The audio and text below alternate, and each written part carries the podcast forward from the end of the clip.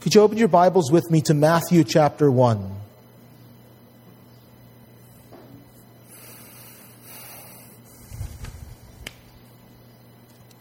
I've decided to step away from the book of Acts for one Sunday because it's Father's Day.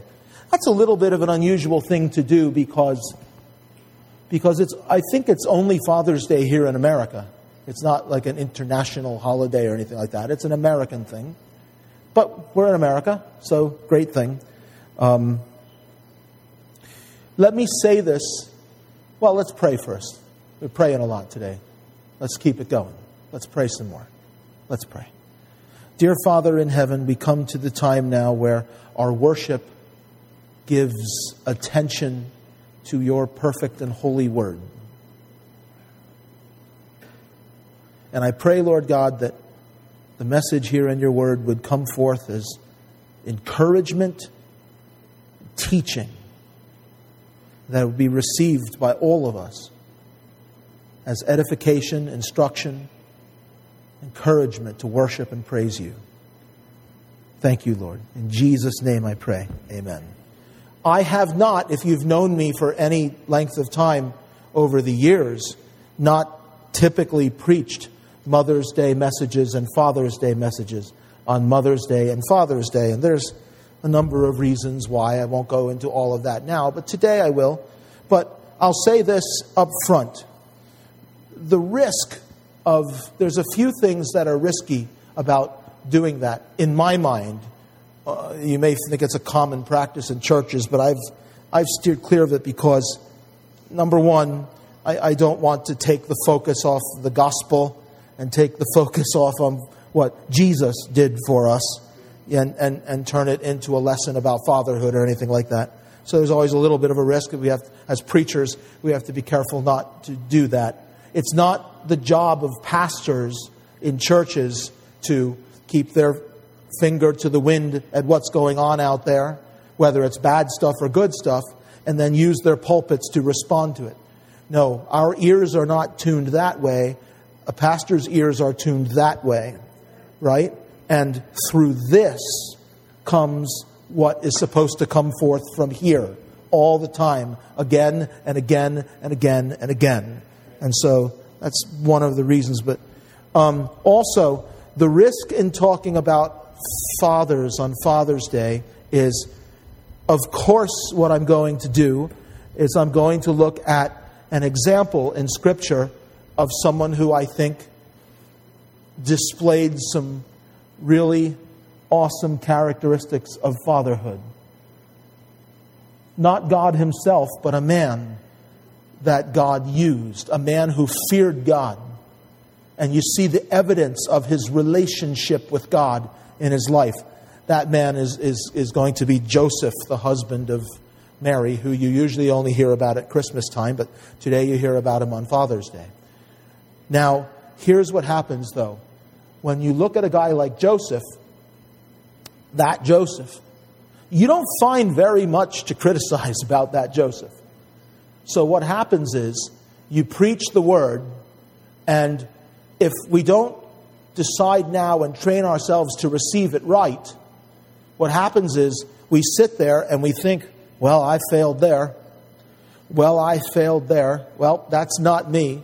Look, I could stand here today and wax eloquent about all of the best virtues of fatherhood as presented in the Bible by God Himself but I have the full knowledge of the fact that I fall short in that and everything else that the Lord calls me to do.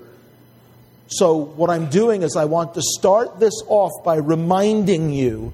And this lesson, though, though it, it's going to deal with Joseph and his fatherhood, the principles are applicable to every Christian, okay? So, I want to start off by reminding you of God's grace. Let's be reminded again of God's grace. We are not saved because of anything worthy in us that we have laid before the Lord and said, Ah, see, look, now he will be pleased with me. No, that we don't have any of that. And I would add that having put our faith in the Lord Jesus Christ, we are not kept by him because of any of that either. We are saved by His grace, and we are held by His grace.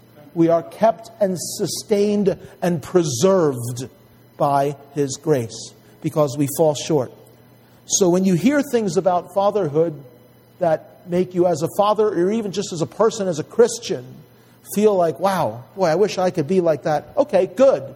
Then go to the Lord and pray. But don't sit there within yourself saying, boy, I really messed that up.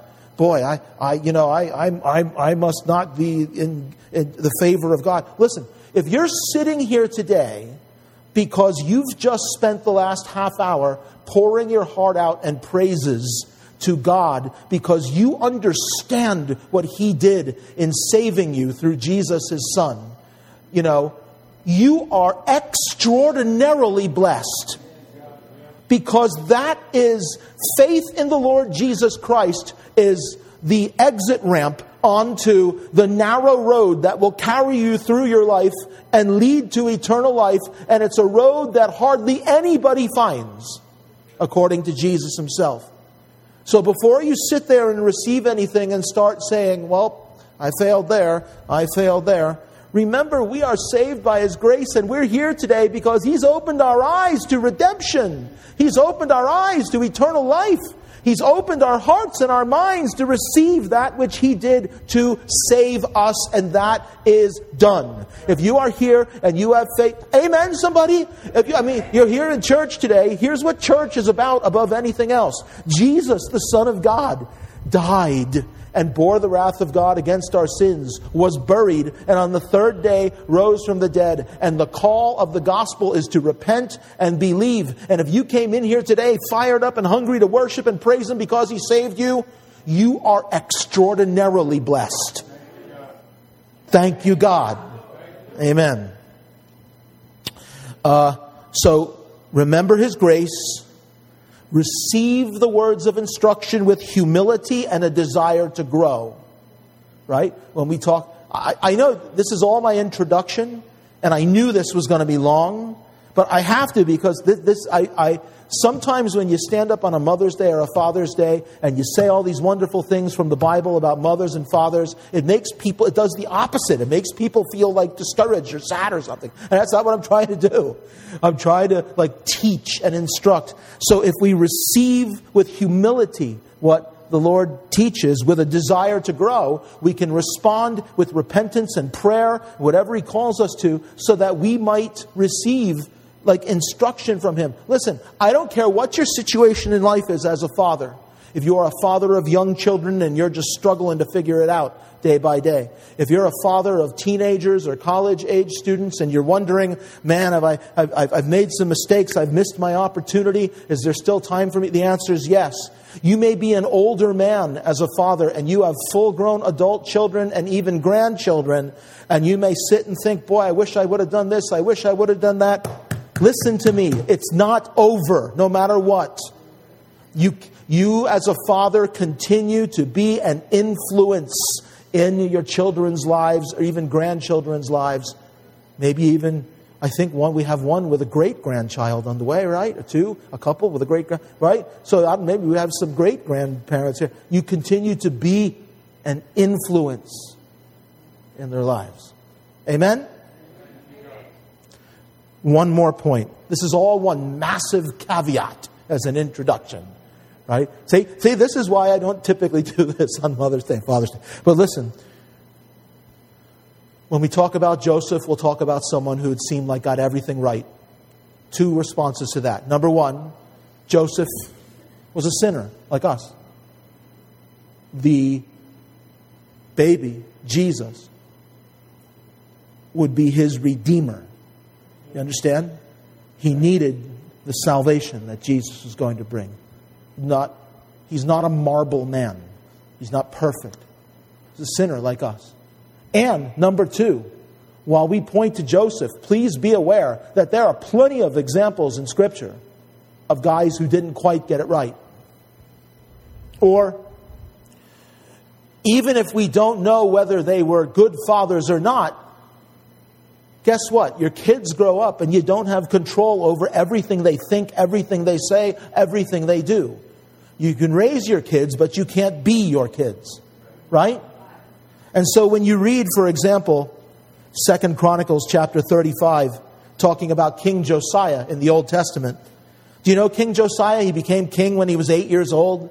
And by the time he was a young man in his 20s, he had torn down all the false idols throughout the land, restored true worship. I mean, really, one of the great lights among the ancestry of the Lord Jesus, the descendancy of David um, uh, in the Old Testament. When he came to his death, it says in Second Chronicles 35, the rest of the acts of Josiah and his goodness according to what was written in the law of the Lord, and his deeds from first to last. Indeed, they're written in the book of the kings of Israel and Judah. There aren't too many men who are described as good in the Bible. King Josiah was described as having goodness in what he did. And yet, when you get into the next chapter, chapter 36, you read of one of his sons, Jehoiakim, that's the name was given to him by the Egyptian king, anyway. It says Jehoiakim, which that was one of Josiah's sons, was 25 years old when he became king, and he reigned 11 years in Jerusalem, and he did evil in the sight of the Lord. Right? So, from one generation of one of the greatest kings who's ever walked the face of the earth to the next generation of his son, you went from great zeal for the Lord to doing evil in the sight of the Lord. So you have examples in the Bible of guys who either A, didn't get it right as a father, or B, got it right, but it didn't work out the way that they wanted it to. Do you understand that? Where, where, where there's, there's frailty in people. So I don't, I don't want to say anything to make it feel like, oh man, I failed here, I failed there receive with humility the instruction of the Lord from His Word. Amen? Amen? Now I can start preaching, having gotten that off of my chest. Matthew chapter 1. Ready? Being a father is hard. Being a Christian is hard. Becoming a Christian is not, because that's all the Lord's work. Jesus did all the work to save us, all the work of drawing us to Himself and opening our eyes to the truth, even the granting of repentance and faith itself. It's a supernatural, spiritual work. Regeneration has nothing to do with our work. It's all His work. It's all grace. It's all grace. But then the walk through life, whether as a father or anything else, as a Christian, is marked with hardship and suffering and challenges, even failure, and getting up again, getting up again, getting up again, new mercies. Lord, reign in me. Lord, I'm here I am, Lord, I'm back here today. Lord, reign in me. You know? It's a great way to start every day. All right. Verse 18 of Matthew 1. Now, the birth of Jesus Christ was as follows after his mother Mary was betrothed to Joseph, before they came together, she was found with child of the Holy Spirit. Then Joseph, her husband, being a just man and not wanting to make her a public example, was minded to put her away secretly. But while he thought about these things, behold, an angel of the Lord appeared to him in a dream, saying, Joseph, son of David, do not be afraid to take to you Mary your wife, for that which is conceived in her is of the Holy Spirit. And she will bring forth a son, and you shall call his name Jesus, for he will save his people from their sins. So all this was done that it might be fulfilled, which was spoken by the Lord through the prophet, saying, Behold, the virgin shall be with child and bear a son, and they shall call his name Emmanuel, which is translated God with us. Then Joseph, being aroused from sleep, did as the angel of the Lord commanded him, and took to him his wife, and did not know her till she had brought forth her firstborn son and he called his name Jesus. Now, we'll go ahead a little bit later, but what's talking about Joseph and reading this passage on Father's Day, before I even start to unpack the text itself, what's the first and most obvious thing to note? We're talking about Joseph in relation to Jesus. Joseph is actually not Jesus' father, right? Right? God. God the Father himself is Jesus' father. But Joseph, not being Jesus' actual father, is very much in the world, in his life, put in the position of earthly father, right? So use, use whatever description you want for that guardian, you know, but he is that, he's a father figure in Jesus' life. And at least in the events surrounding his birth, looks like a pretty good choice by the Lord, right? What does that tell you, though, before we even unpack the text? What does that tell you about being a father? This is point number one. Ready? Being a good father is about action, not just biology. Yes? A father is not just something that you are, though it is. A father is very much something that you do, being a father. Right? And Joseph became the earthly father like figure to our great Lord and Savior, Jesus Christ, at the divine appointment of God, his actual father, himself. And so Joseph's fatherhood, if you want to use that word, of Jesus would not be defined by who he was, but defined by what he did. There are a lot of commands in Scripture given to fathers concerning what we ought to do, commands and also just admonishments, and I'd like to read a few of them to you. Ephesians 6 4 says, And you, fathers, do not provoke your children to wrath but bring them up in the training and admonition of the Lord. That is a verse that calls for something very precarious in the life of a Christian father.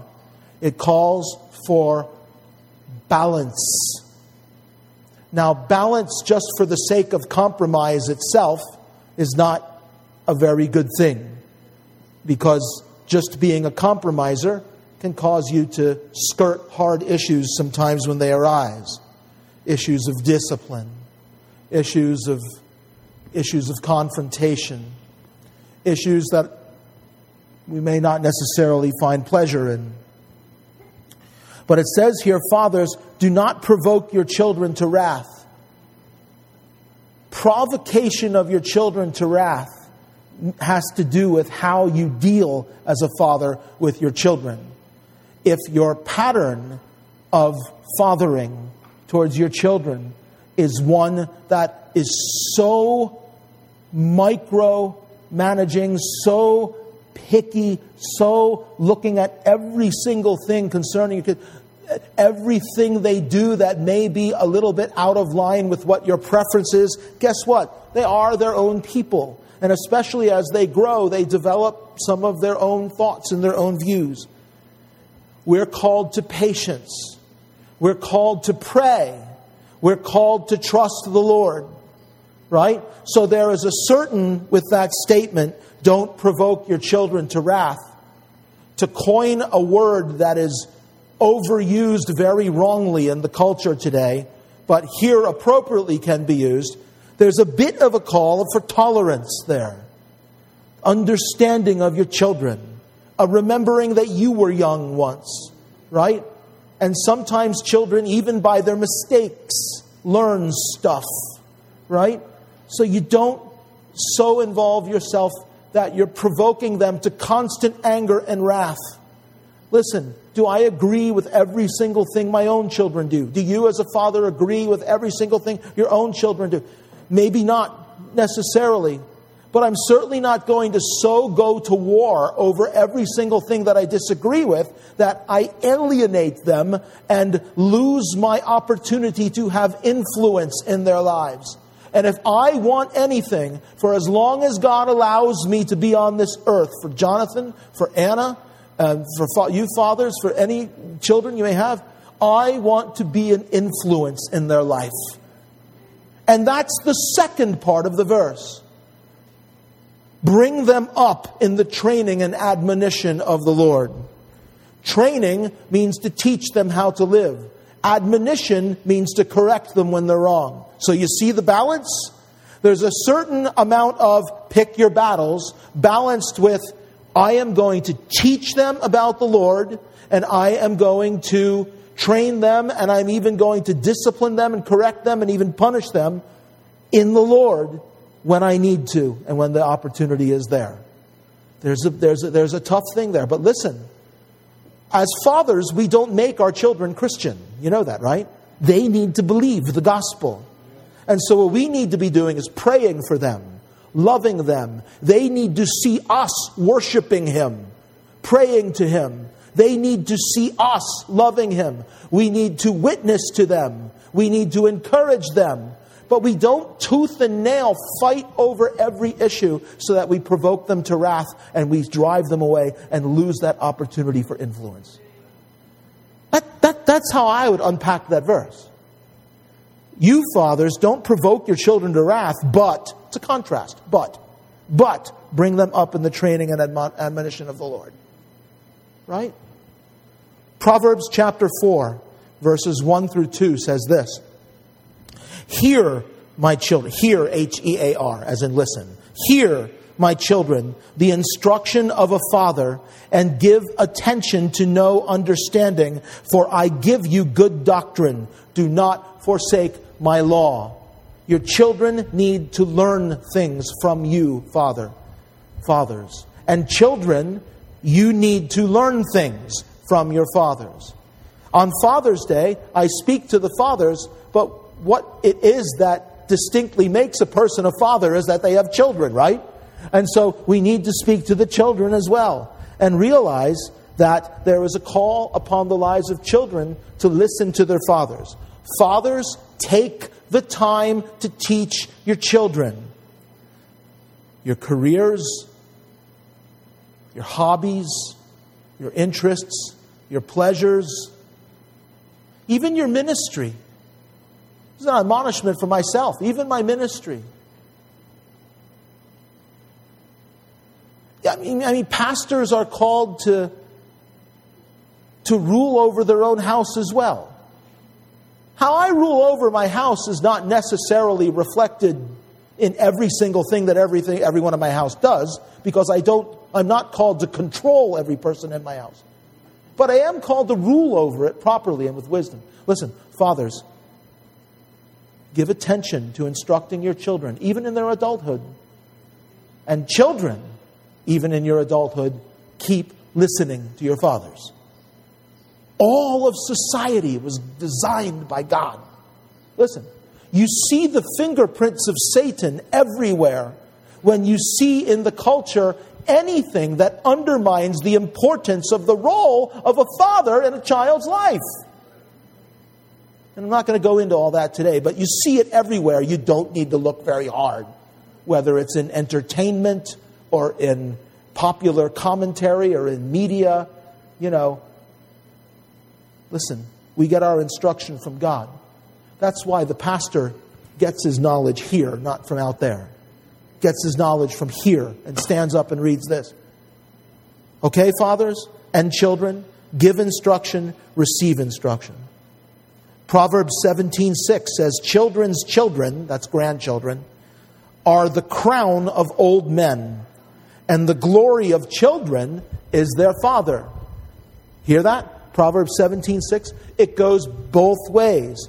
The crown on an old man's life is his children and his grandchildren.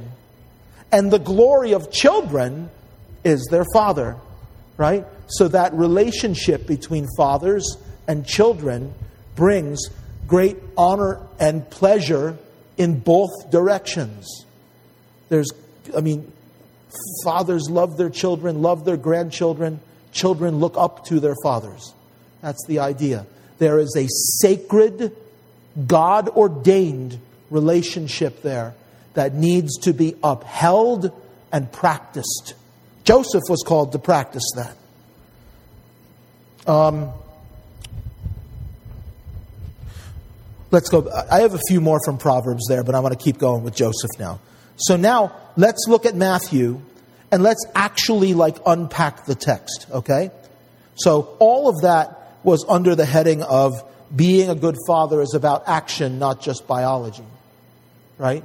You can be a good father in someone's life, a father figure even in someone's life, a stepfather, a grandfather, a, a, a role model who steps in in that role and helps and guides.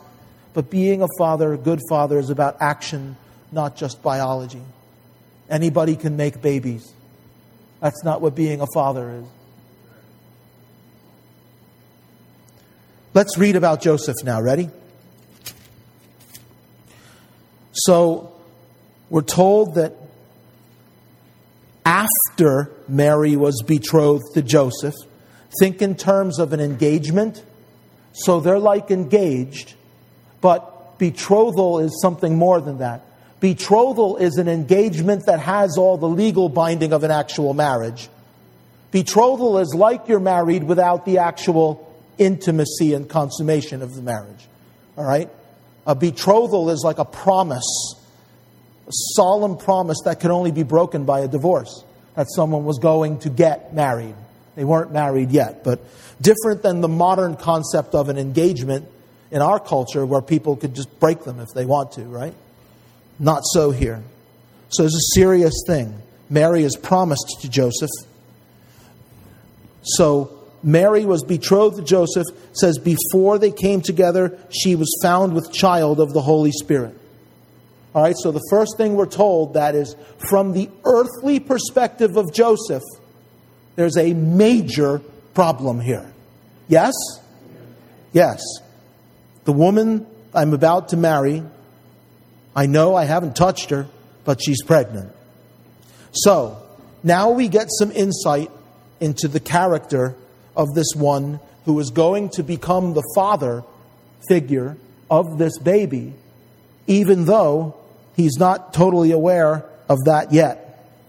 Verse 19 says, Joseph, her husband, look, being a just man and not wanting to make her a public example, was minded to put her away secretly. That verse says three very important things and we'll say them quickly. Three very important things that any would be or present day father, and let's just say any Christian as well, ought to incorporate in their lives. God certainly knew what he was doing when he chose Joseph for this role, didn't he? As he always does. Number one, it says that Joseph was just. Right? He was a just man.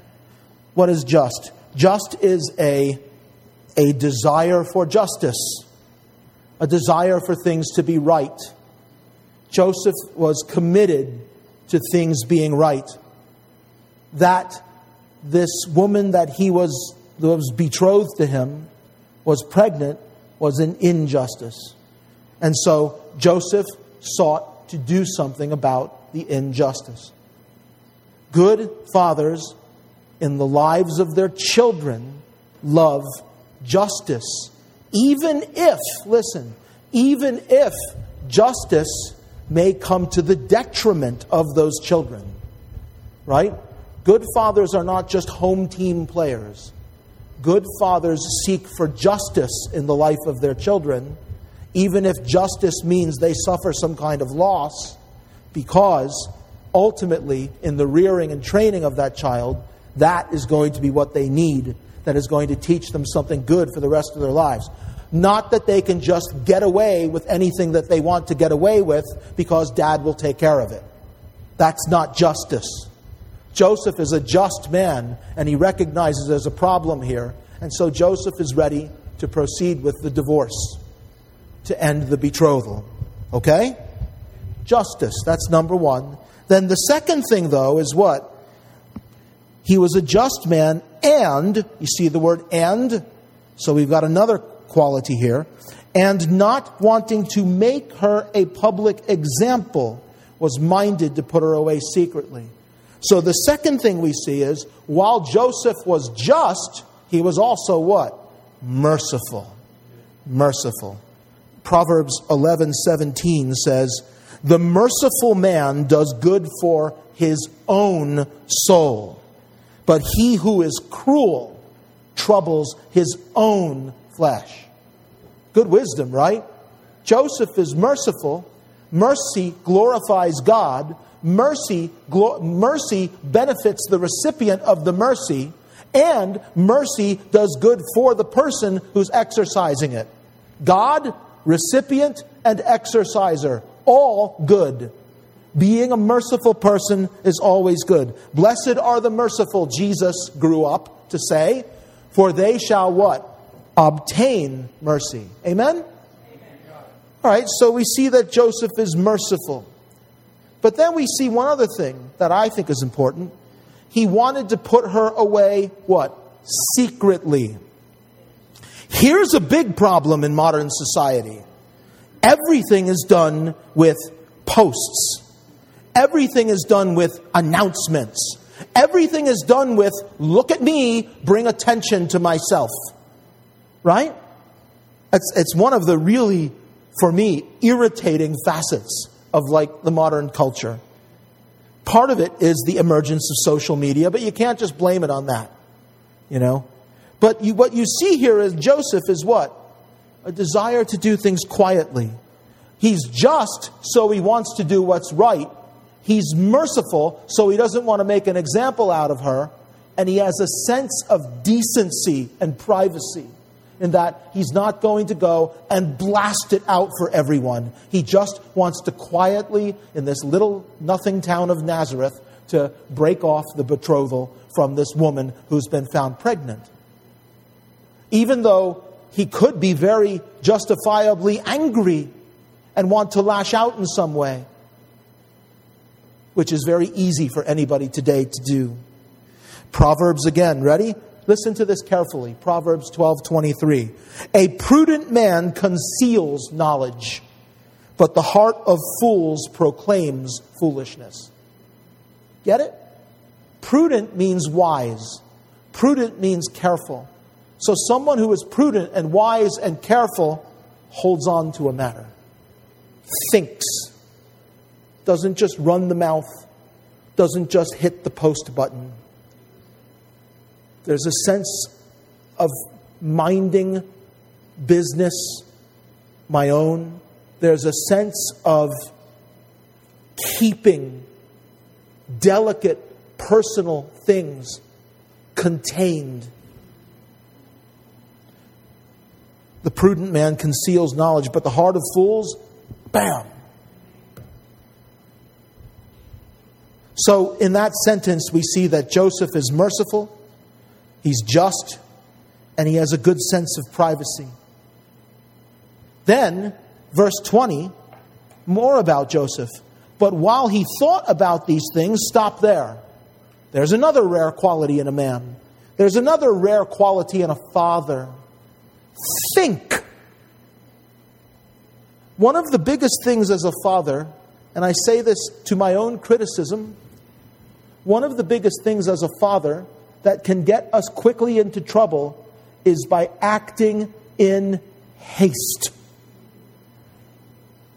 Take time. I've learned to do this, I think, but take time. It's okay to sleep on something. It's okay to not give an answer or a resolution to a matter if you don't have one. It's actually smart.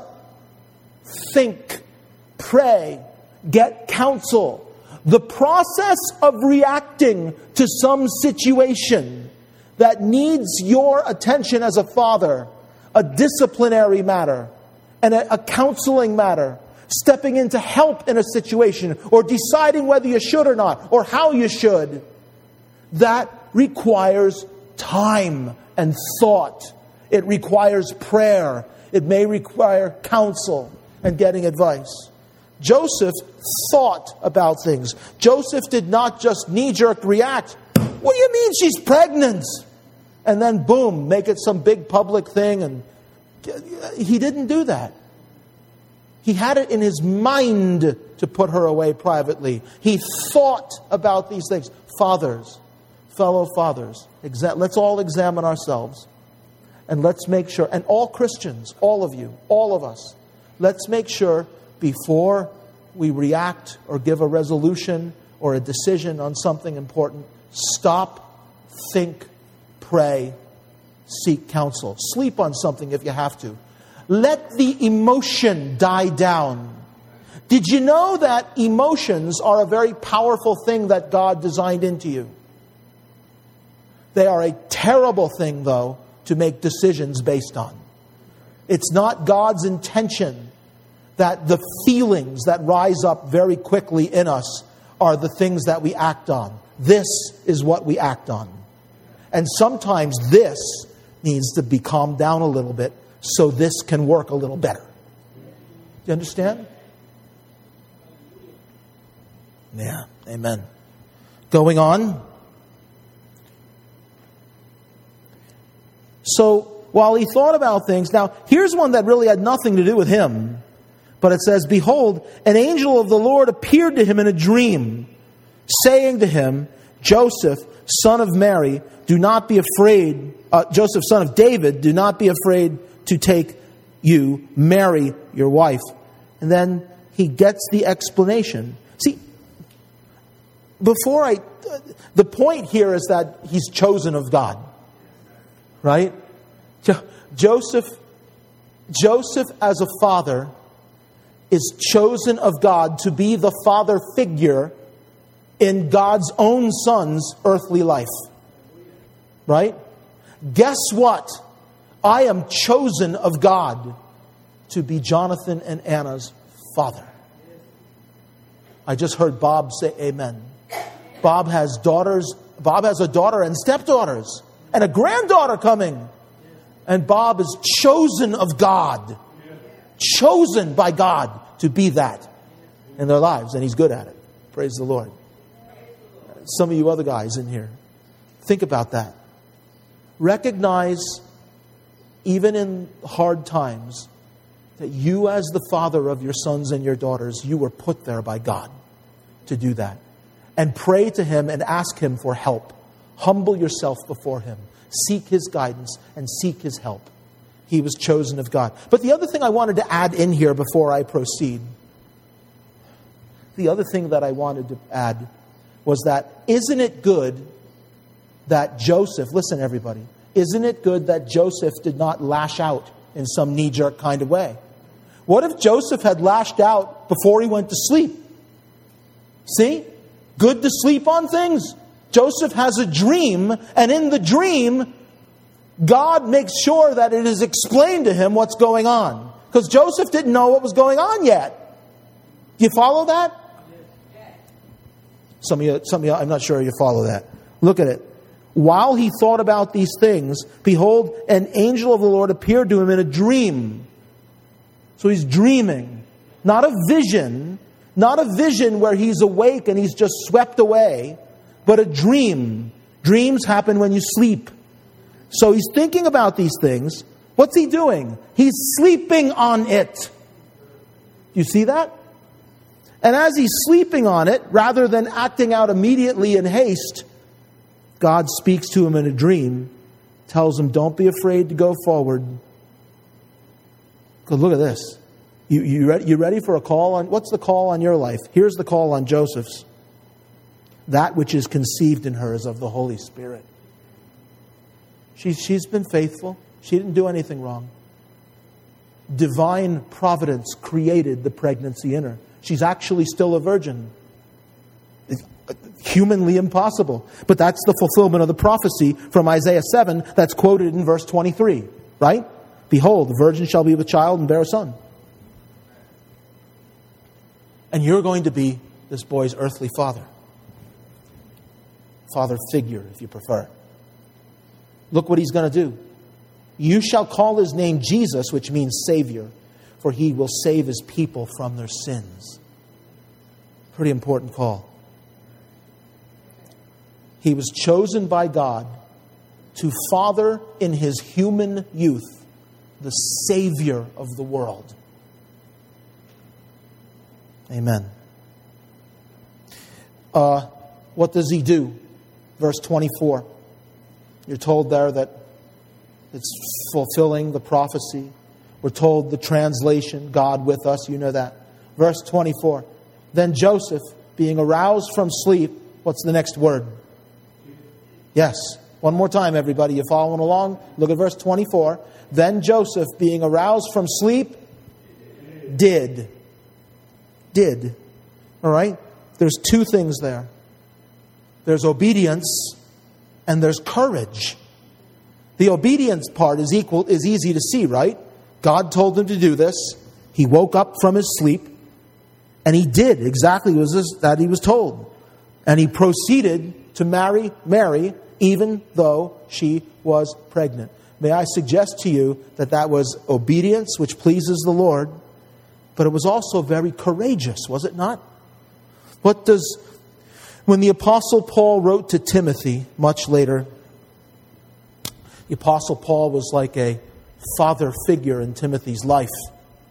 And the apostle Paul could see when he wrote 2 Timothy that Timothy was wavering a bit in his ministry. Paul was in prison again, looked like he was going to die again. And Timothy was, I mean, he started the letter by saying, I'm mindful of your tears. He knew that Timothy, a younger man, was struggling. But he writes to him and he encourages him by telling him, I remind you to stir up the gift of God which is in you through the laying on of my hands. You just keep preaching, you just keep doing what you're called to do. Here's why. For God has not given us a spirit of fear, but of power and of love and of a sound mind. Right? What is that? That's, that's a great way to break down what courage is. What is courage? It's strength. What is courage? It's love that overcomes fear, strength that overcomes fear, a sound mind that overcomes fear. That's what courage is. And you see that exercised in Joseph as he's about to become the earthly guardian of the Savior of the world. So far, here's what we've seen in Joseph's life. Tell me if you think it's a good list. Number one, even though he's not the biological father, in his actions, he is father over young Jesus. He's just, he's merciful, he has a sense of privacy, he thinks before he speaks or acts. He's chosen by God for this amazing, very specific role. He's courageous and he's obedient. Sound like qualities that would be good for an earthly father to have? Yeah, they are. There's one more thing I want to point out to you. And maybe I forgot to print it out. Well, still in the Gospel of Matthew, turn over to chapter 13 and verse 55.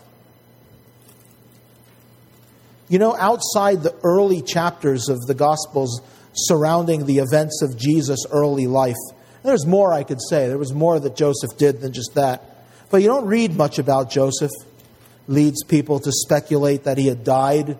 Thus, that's why Jesus, when he's dying on the cross, says to the Apostle John, Woman, behold your son, son, behold your mother, Joseph's not there to take care of his wife anymore. Um, but uh, in Matthew 13 55, this comes after a long period of teaching all kinds of parables. He comes back to his hometown of Nazareth, Jesus does now, as a full grown man in his 30s. Okay? catch that? He's a full grown man in his 30s. And it says, when he came to his own country, he taught them in their synagogue. The very synagogue that Joseph used to go to, the very synagogue that Jesus himself grew up being taken by Joseph and Mary to. And he taught so that they were astonished. And look what they said. Where did this man get this wisdom and these mighty works? Now listen to this. Is this not the carpenter's son?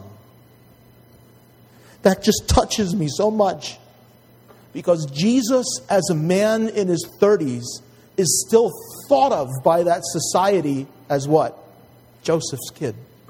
in his 30s. Yeah, that's a little subtle nuance, I know. I tried to explain this to Roberta at home, and I'm trusting her that this comes through clearly, all right? Because I know it's not the direct initial point of it all.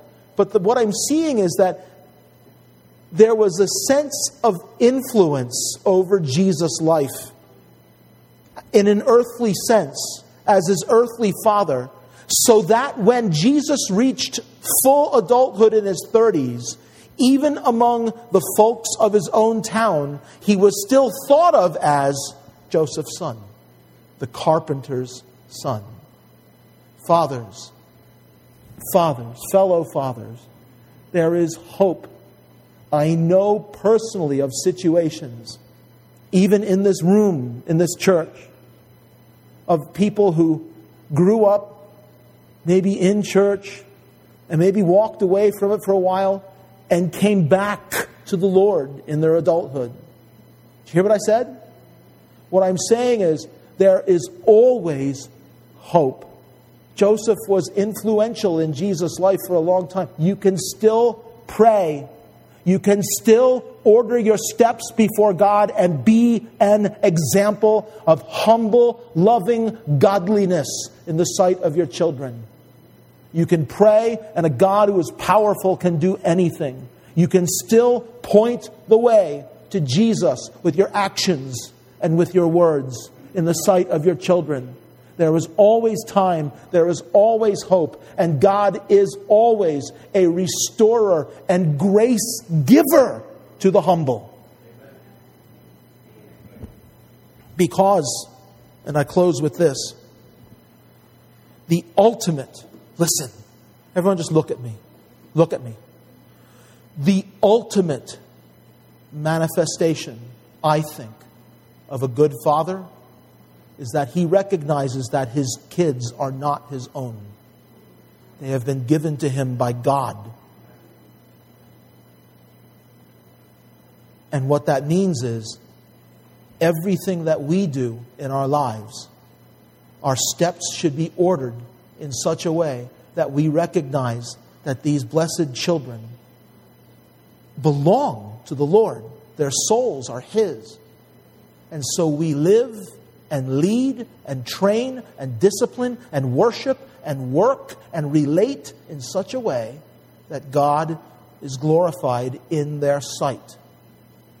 And if you feel like you don't do that well, you can start now humility, repentance, prayer, trusting in God, who is a restorer and a healer, not just in the physical, but even in the relational and in the social.